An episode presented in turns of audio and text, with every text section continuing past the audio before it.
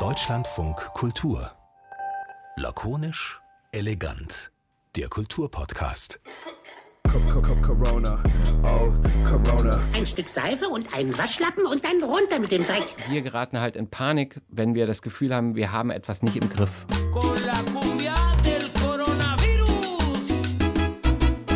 Die Zahl der nachgewiesenen Infektionen mit dem neuen Coronavirus. Corona-Ferien. Bundesweit 14 Tage lang alle Großveranstaltungen absagen. Wir müssten die Schulen und die Kindergärten schließen. Unter dieser Stelle könnte dieser Podcast schon vorbei sein. Ja, wir hätten auch eine Musikausgabe machen können zu dem aktuellen großen Thema in Deutschland, aber auch in der Welt, nämlich Corona. Und ähm, die Credits für dieses Intro gehen eindeutig an Julius Stucke. Hallo, Julius. Danke, Christine Watti. Es ist auch ähm, schön, dass äh, wir hier zumindest in Podcast-Quarantäne sitzen. Hier sind nur wir.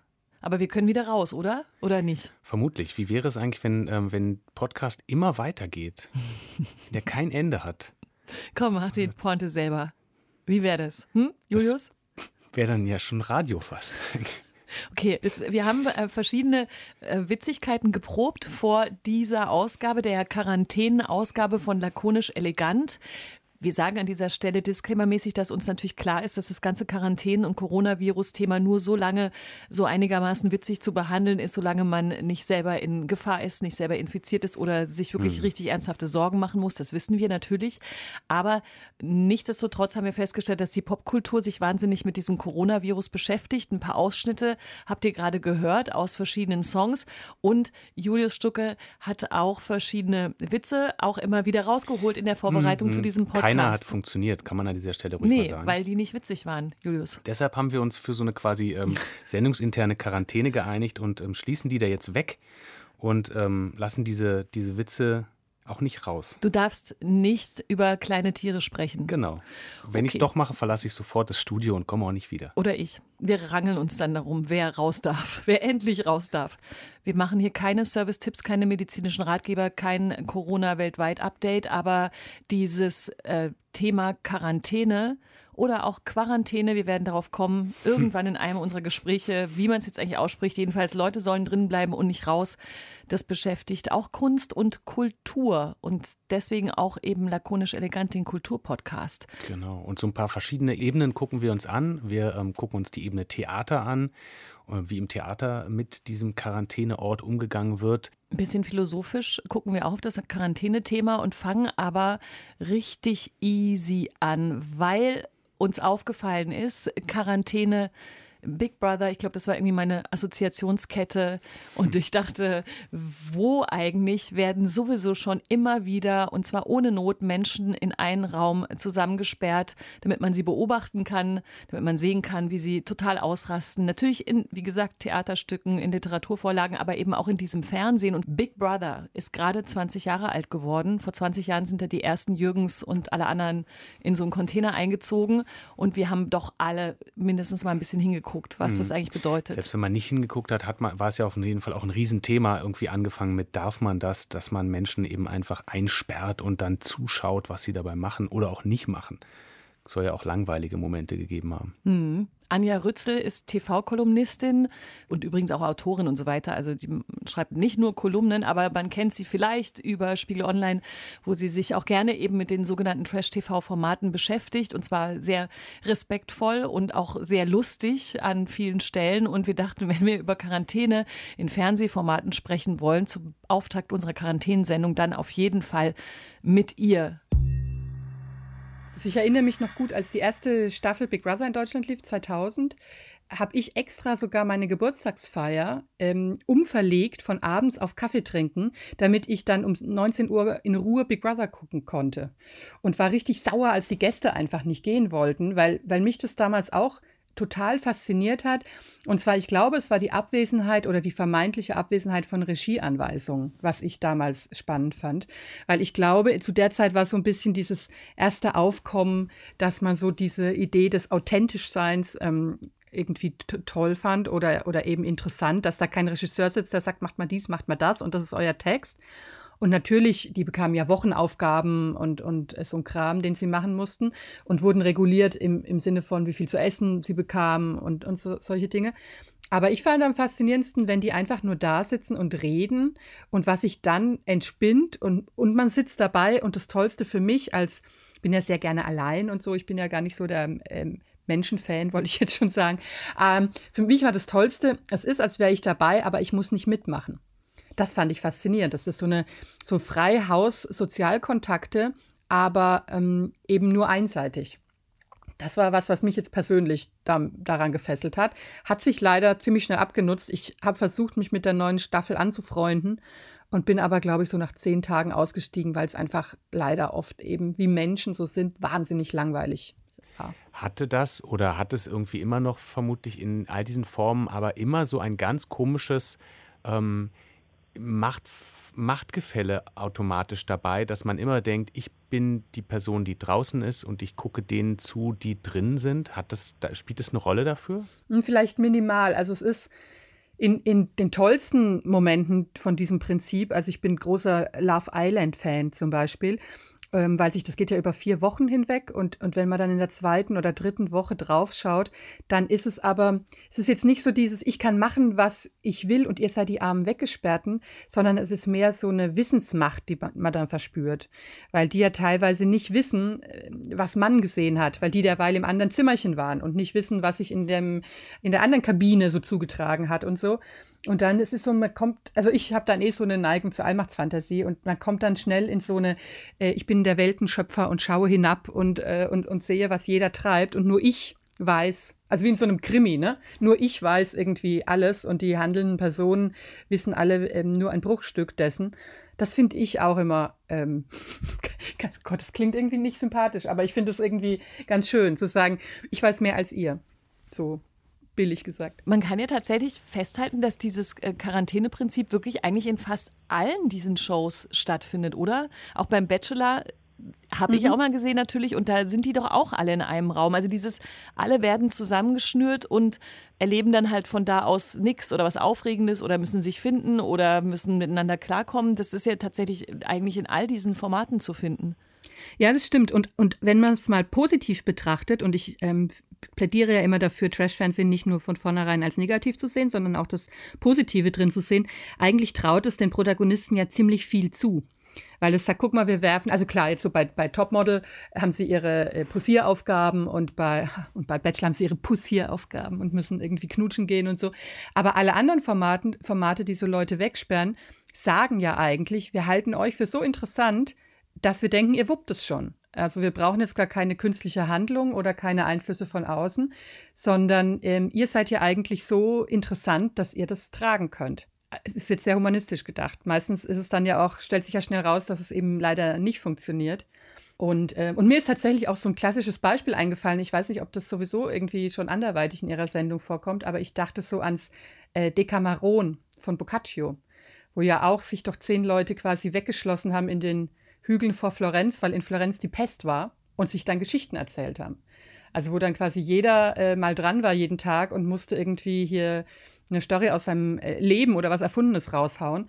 Und im Idealfall wäre Big Brother ja nichts anderes. Und wäre das, ähm, wär das dann auch noch spannend zuzuschauen, wenn alles einfach ähm, reibungslos entspannt läuft? Oder wartet man schon immer darauf, dass irgendwas ähm, zwischen den Personen, die da sind, kaputt geht? Ähm, kaputt gehen ist nicht immer so der, der Garant, dass es dann interessant ist. Also ich jetzt bei der jetzigen Staffel Big Brother konnte man sehen, weil das alles wirklich auch zu harmonisch verlief, wie die Produktion versuchte, ähm, die Leute zusammenzupferchen und ihnen dann auch das Essen zu streichen. Also wirklich so billigste Manöver, um, um die Leute mürrisch und mürbe zu machen, dass die sich fetzen und haben sich gegenseitig vorgespielt, äh, wie sie übereinander lästern. Und ich fand es jetzt in dem Fall eigentlich ganz interessant, dass es nicht geklappt hat. Und dass tatsächlich, also diese überraschende Milde von, äh, von einem Bewohner, der aus dem Zimmer der Wahrheit oder wie das, glaube ich, heißt, rauskam und gehört hat, wie seine vermeintlichen Vertrauten halt auch über ihn nicht so vorteilhaft reden.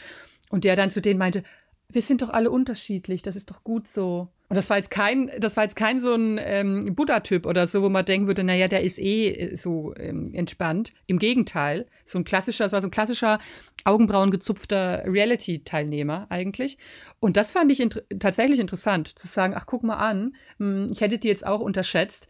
Aber es ist natürlich, wenn die dann nicht irgendwie interessante Charaktere sind und und in dieser Harmonie interessante Dinge zu erzählen haben, dann ist es wirklich langweilig, muss man leider zugeben. Ich finde ja spannend, dass Sie als erfahrene TV-Kolumnistin jetzt sagen, ich schaue gerne so zu, den Leuten so zu. Und dabei weiß doch inzwischen jeder, also Sie sowieso, aber natürlich auch der geübte Fernsehzuschauer mit jeder Menge Fernseh- oder Medienkompetenz ausgestattet, dass man ja am Ende gar nicht einfach so zuschaut, sondern dass man natürlich irgendeiner Kuration zuschaut von den besten Momenten äh, dieses Zusammenlebens und so weiter. Also das, dieses Format war ja am Anfang deswegen auch so spannend, weil man das Gefühl hatte, man schaut zu. Dann hat man im Laufe der Jahre auch mal mitbekommen, dass es natürlich geschnitten ist. Selbst wenn man nichts mit Film und Fernsehen am Hut hatte, hat man verstanden, wie sowas natürlich auch gebaut wird.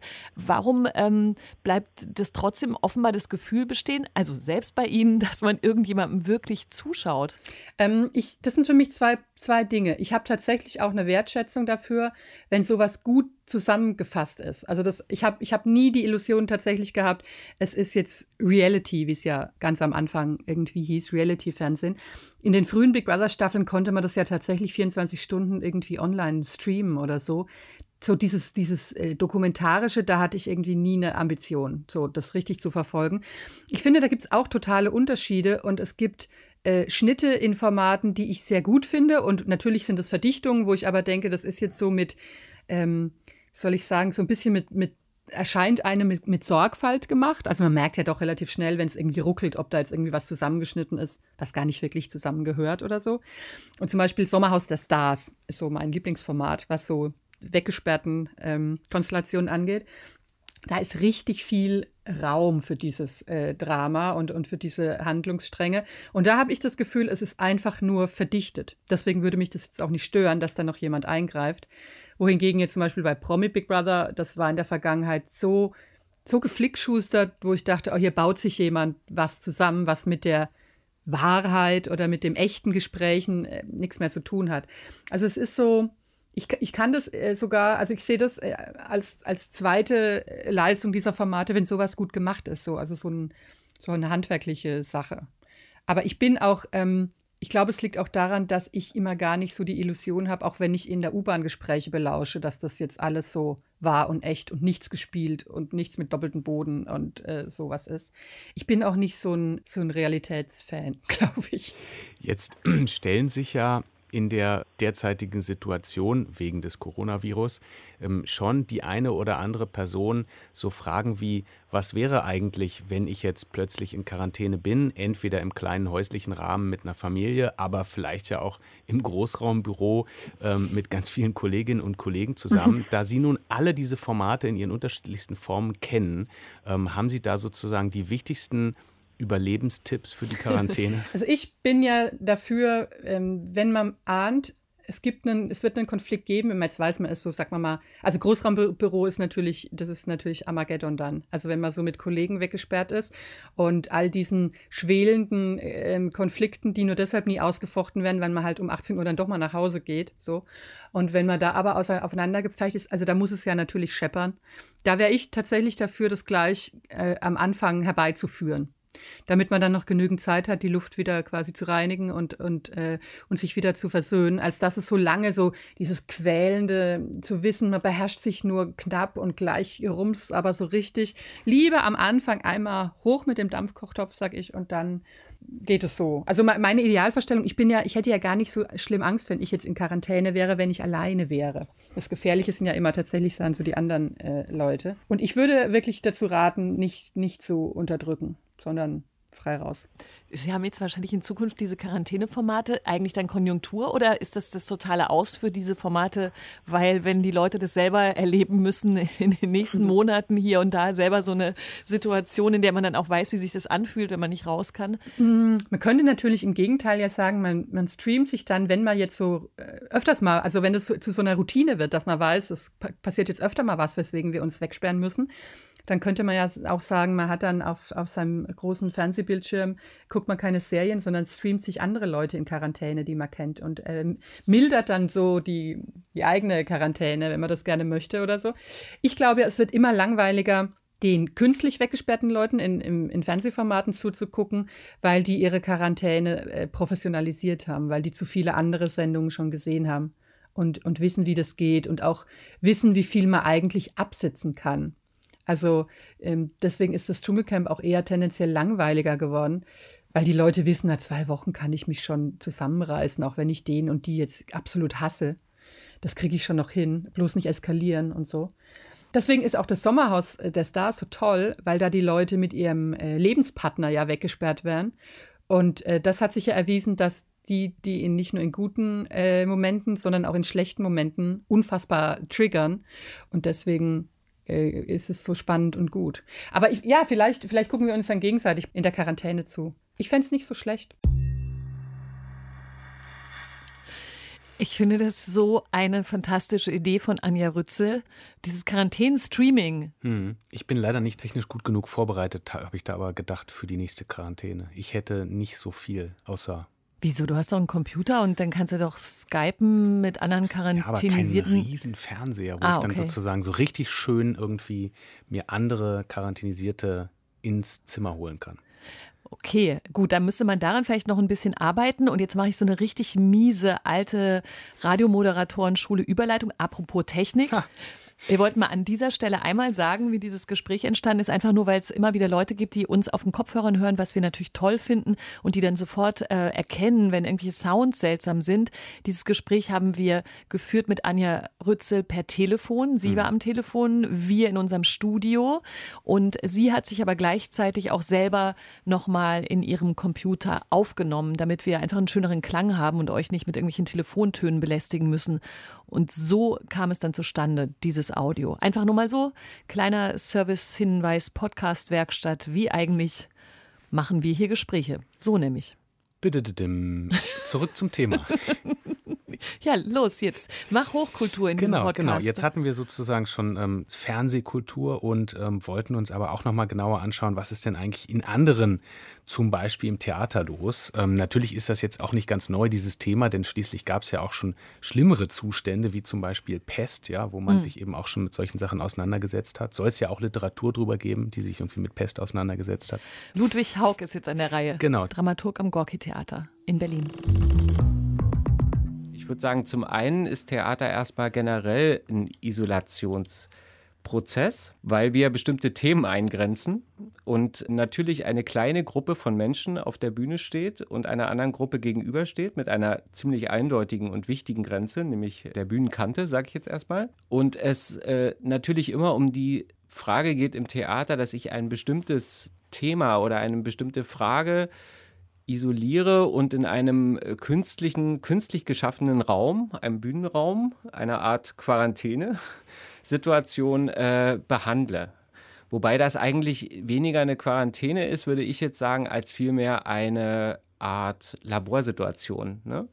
Äh, und da müsste man jetzt natürlich gucken, inwieweit hat das was miteinander zu tun. Also, weil ich habe natürlich immer Leute von außen, die das beobachten, die zuschauen, wie äh, eine Gruppe sich auf der Bühne zerfleischt, um das jetzt mal so zu sagen, oder sich liebt oder was weiß ich was. Verschwimmen ähm, dann auch manchmal die Grenzen, dass man gar nicht mehr weiß, eigentlich, wo ist innen, wo ist außen? Ja, das ist, das ist eine ganz lange, alte Diskussion im Theater. Das ist die Diskussion um die sogenannte vierte Wand, nennen wir das. Ne?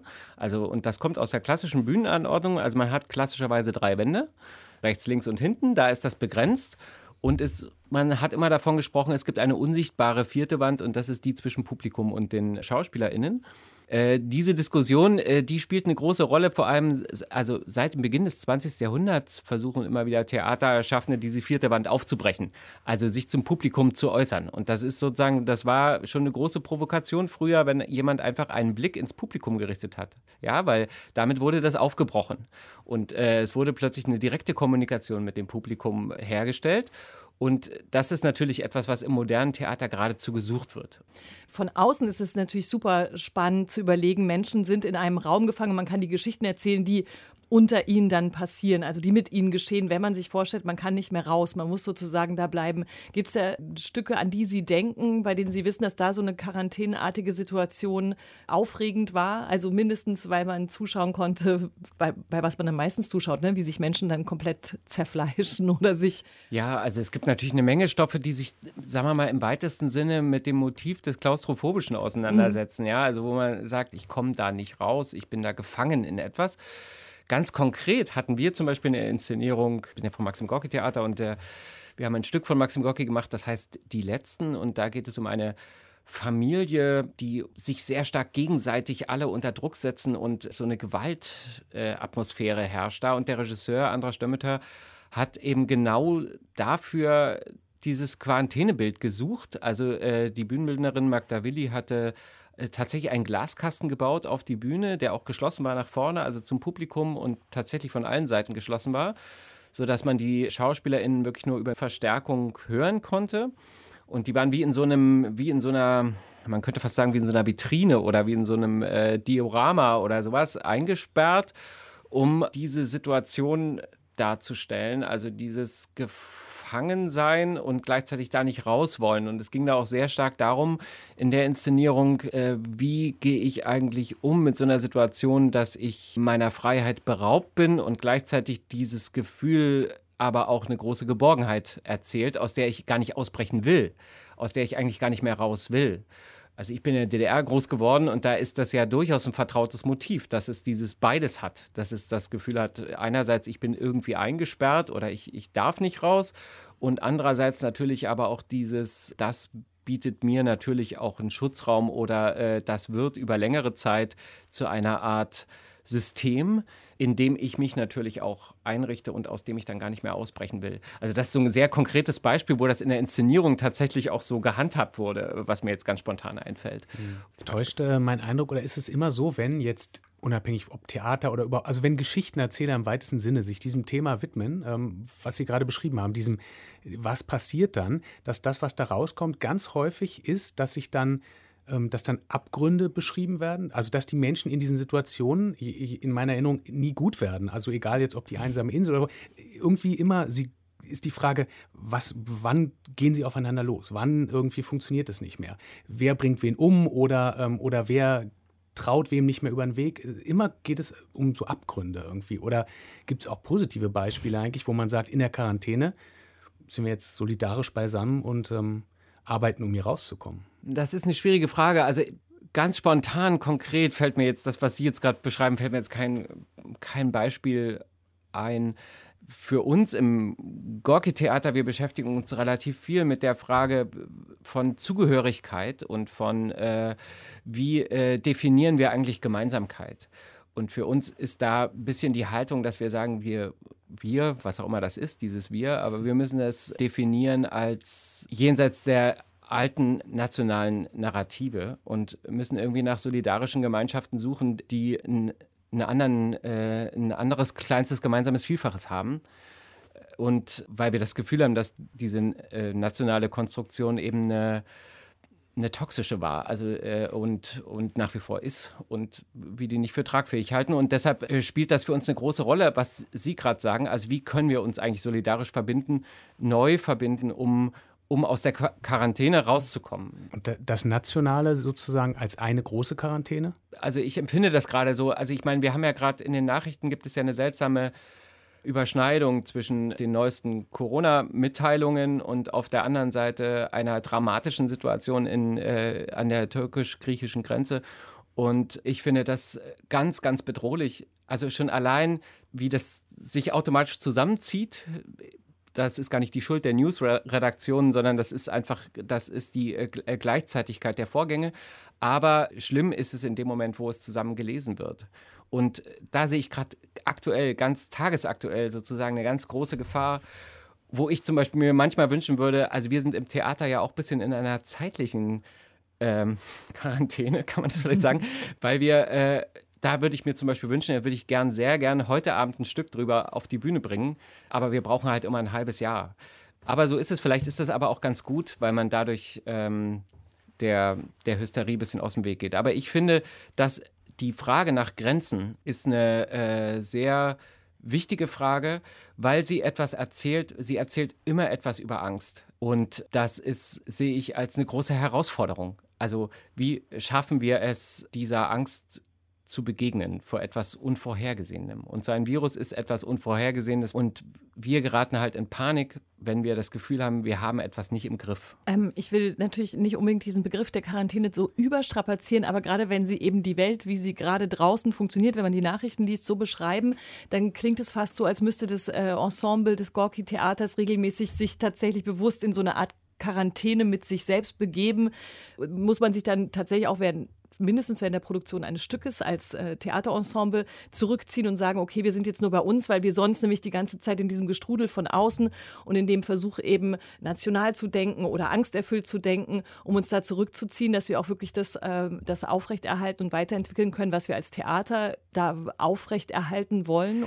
Das würde ich nicht so sehen. Ich glaube, äh, das Gegenteil ist anstrebenswert. Wir müssen durchlässiger werden. Mhm. Äh, wir müssen äh, die äh, äh, Quarantänesituation, in der tatsächlich Kunst oft ist, die müssen wir durchbrechen. Die empfinde ich als etwas Problematisches, als etwas äh, Doofes auch. Äh, das heißt aber, Quarantäne ist, oder Quarant wie sagt man, Quarantäne oder Quarantäne? Keine Ahnung. Quarantäne ist eine, so so. ist eine räumliche äh, ja. äh, Situation. Und was das Entscheidende ist im Theater ist, und auch, ich finde auch in vielen anderen Kunstbereichen, äh, ist die zeitliche Dimension. Also was uns unterscheidet von eurer Arbeit zum Beispiel, ist, dass wir eben jetzt nicht sofort einen Podcast machen zu dem Thema, sondern äh, dass aber diese Überlegung und das, was wir jetzt alles erleben, das fließt in unsere Überlegungen, unsere Arbeiten mit ein. Ich glaube, aber äh, wir haben das Glück oder das Geschenk bekommen von der Gesellschaft,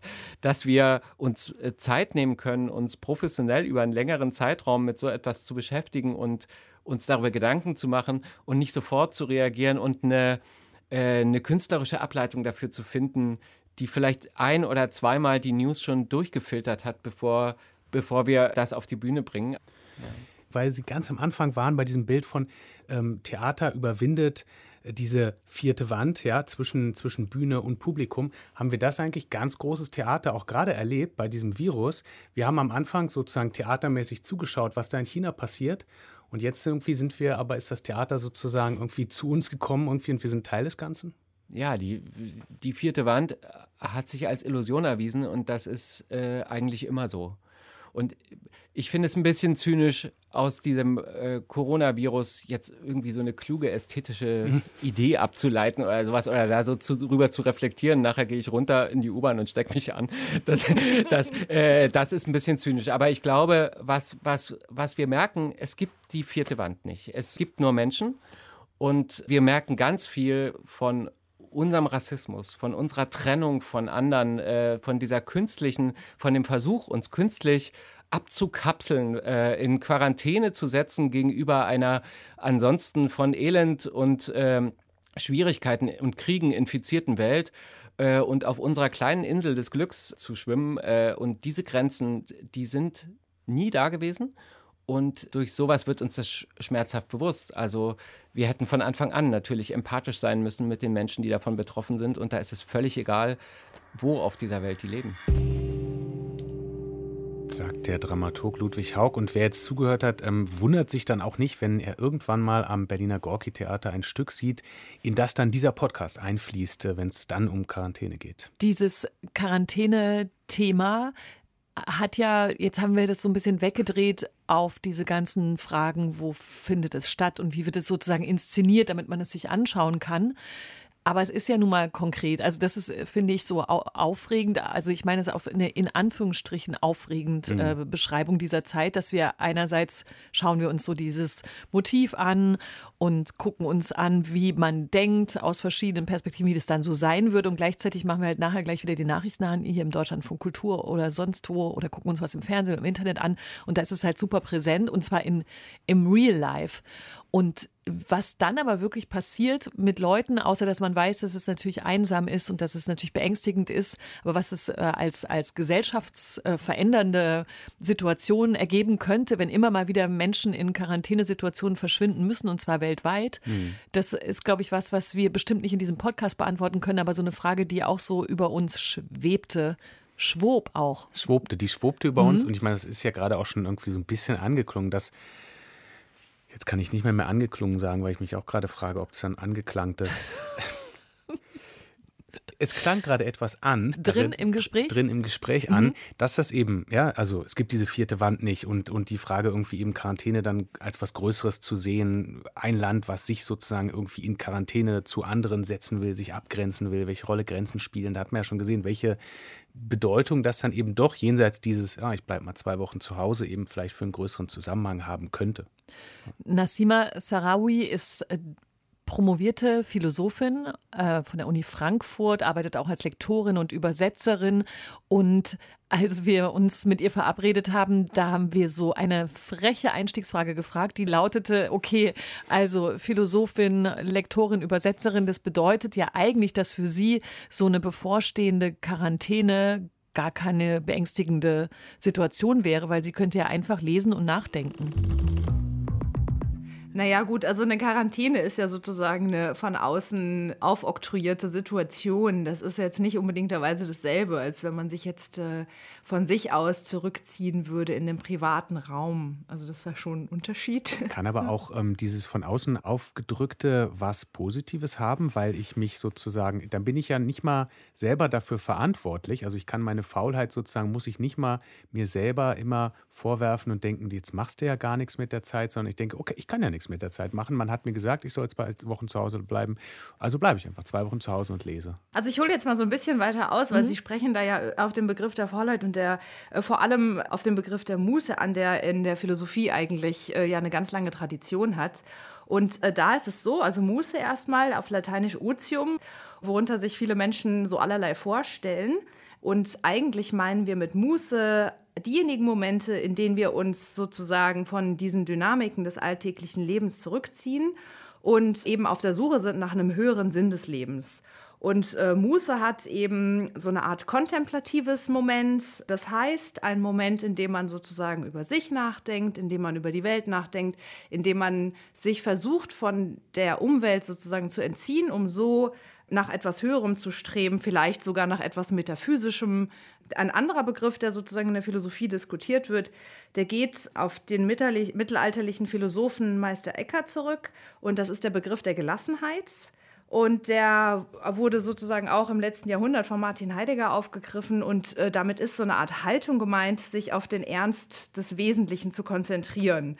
Und es ist nun so, dass sozusagen Muße und Gelassenheit natürlich etwas anderes sind, als wenn Ihnen jetzt die staatlichen Institutionen sagen, sie müssen jetzt zu Hause bleiben, weil wenn sie rausgehen, äh, sozusagen die Gefahr vergrößern, äh, dass eine Epidemie entsteht, dass äh, mehrere Menschen in Gefahr gebracht werden und so weiter und so fort. Das ist natürlich ein großer Unterschied, weil das eine ist von innen heraus die Motivation und das andere, das kann man ja gewissermaßen nicht als Motivation von innen bezeichnen. Ja, das ist ja eher, sagen wir mal, eine Notwendigkeit. Ja. Könnte man dann aber sagen, wie dann, also so eine Quarantänensituation, wenn wir sie jetzt einfach ein bisschen weiterdenken, dass sie nicht nur Einzelne hier und da mal zwei Wochen betrifft, sondern auch wirklich größere Gesellschaftsgruppen im Lauf der nächsten Wochen, Monate betrifft, könnte man dann voraussehen oder vielleicht einschätzen, auch aus philosophischer Sicht natürlich, wie das die Gesellschaft verändert, wenn eben nicht dabei rauskommt, alle werden wahnsinnig gelassen und äh, nutzen die Zeit, sondern sie müssen sich zurückziehen, aus der Öffentlichkeit zurückziehen? Ja, also das ist natürlich eigentlich, ähm, würde man jetzt sagen, aus der Sicht der politischen Theorie oder der politischen Philosophie eher betrachtet, ähm, eigentlich nicht so eine schöne Vorstellung. Ähm, eines der wesentlichen Merkmale demokratischer Gesellschaften ist ja eigentlich, sich in einem öffentlichen Raum versammeln zu können und diesen dann gemeinsam zu gestalten. Und dazu bedarf es eben vor allem der Kommunikation und in dieser Kommunikation werden, das ist sozusagen ja die demokratische Regel, jeder stellt seine Meinung dar und wir versuchen sozusagen in einer, in einer Form von Pluralität dann zu einem Konsens zu finden. Und gemeinsam sprechen und handeln zu können, sind eben also auch nach der deutsch-jüdischen Theoretikerin Hannah Arendt die notwendige Bedingung, um überhaupt Politik zu betreiben, um eben politisch zu handeln und eben diese Gesellschaft oder dieses Gemeinwesen zu gestalten. Und in der politischen Theorie unterscheidet man zwischen öffentlichem und privatem Raum. Und eine Quarantäneverordnung wäre da ja sozusagen, sich in den privaten Raum zwangsmäßig zurückziehen zu müssen. Das heißt, wir würden sozusagen rausgehen der äh, aus der Öffentlichkeit, uns zurückziehen in den privaten Raum. Und äh, wir verlassen ja sozusagen damit auch den Raum des Politischen. Und jetzt können wir natürlich noch mal fragen, welche Auswirkungen hat dies nun auf die Gesellschaft?